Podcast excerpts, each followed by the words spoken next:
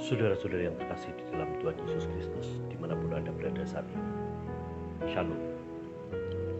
Gembala menyapa pada hari ini diambilkan dari 1 Yohanes pasal 2 ayat 3 sampai dengan 11 dengan judul bercermin kepada Tuhan.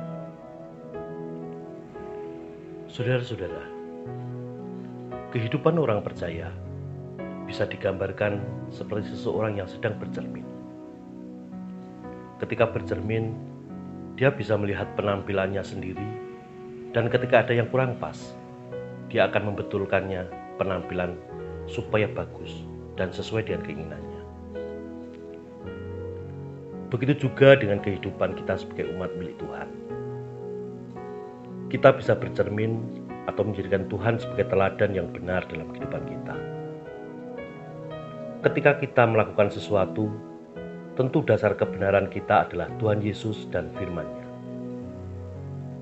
Lalu pertanyaannya, bagaimanakah kehidupan umat percaya yang benar itu? Kehidupan umat percaya yang benar adalah kehidupan umat yang berlandaskan kehidupan Kristus, yaitu kehidupan kasih yang bersedia mengorbankan diri. Bukti dari sikap meneladani Kristus adalah sikap hidup dan tindakan yang menunjukkan kasih.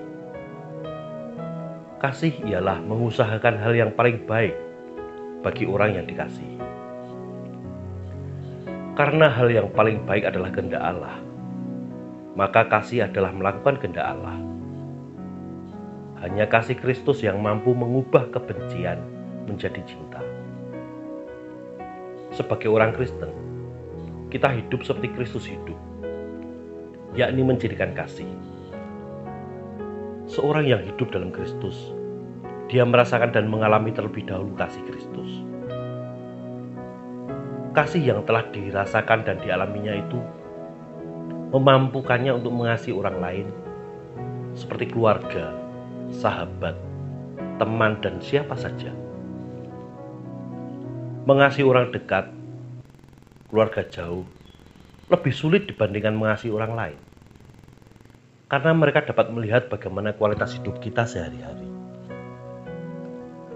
Oleh karena itu, mengasihi tidak dapat dipisahkan dengan mentaati perintahnya. Setiap orang yang mengasihi Allah baik bapak-bapak, orang muda, dan anak-anak akan melakukan perintahnya, yaitu kasih.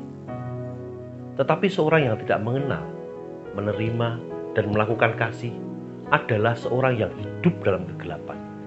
Dan ia tidak tahu ke mana arah hidupnya. Kiranya kita senantiasa bercermin kepada Tuhan agar setiap sikap, tutur kata, pikiran dan perbuatan kita sehari-hari seturut dengan Kristus. Tuhan memberkati. Amin.